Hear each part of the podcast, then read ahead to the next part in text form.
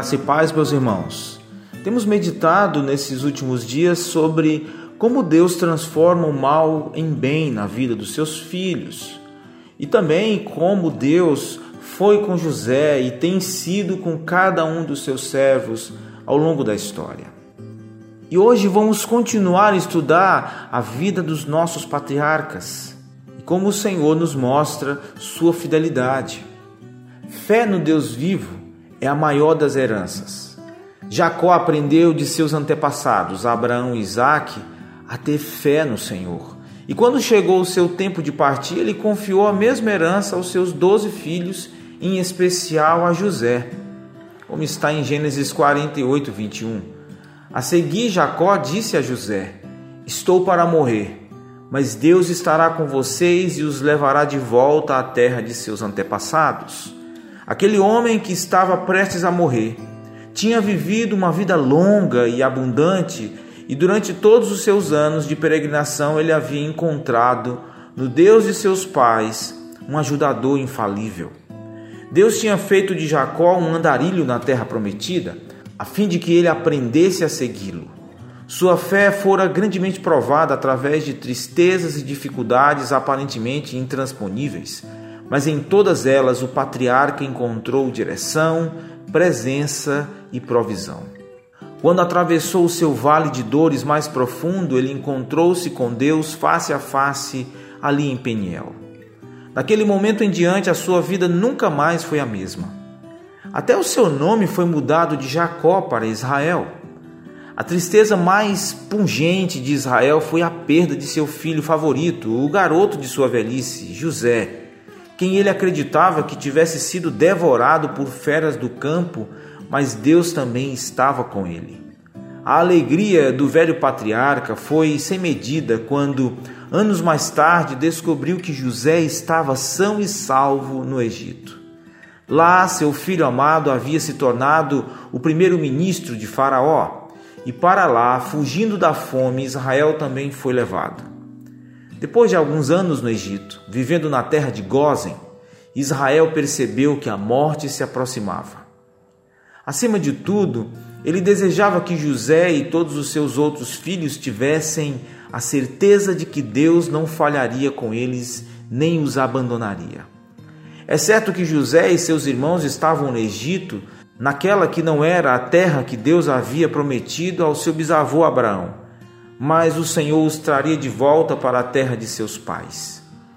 Melhor do que qualquer herança material que podemos deixar para os nossos filhos é a certeza inabalável de que o nosso Deus também pode ser o Deus deles, até a morte e para além dela.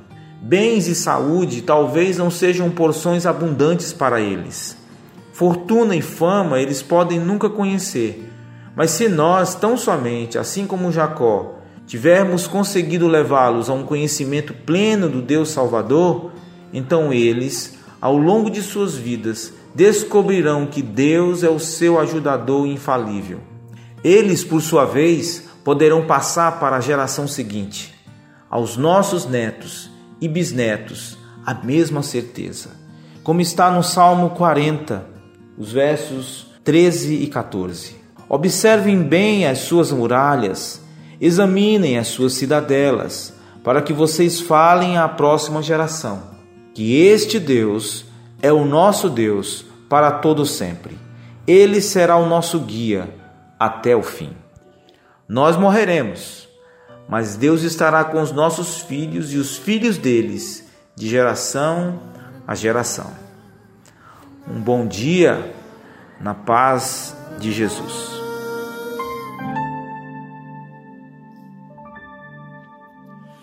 Eu preciso aprender um pouco aqui.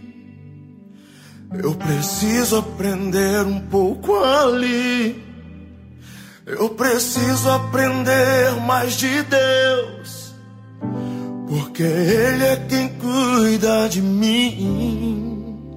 Se uma porta se fecha aqui, outras portas se abrem ali. E eu preciso aprender mais de Deus, porque Ele é quem cuida de mim. Deus cuida de mim. Deus cuida de mim. Na sombra das suas asas, Deus cuida de mim. Eu amo a sua casa e não ando sozinho. Não estou sozinho, pois sei, eu sei, Deus cuida de mim. Deus cuida de mim na sombra das suas asas. Deus cuida de mim. Sua casa e não ando sozinho. Não estou sozinho, pois é. Deus cuida de mim. Se na vida não tem direção.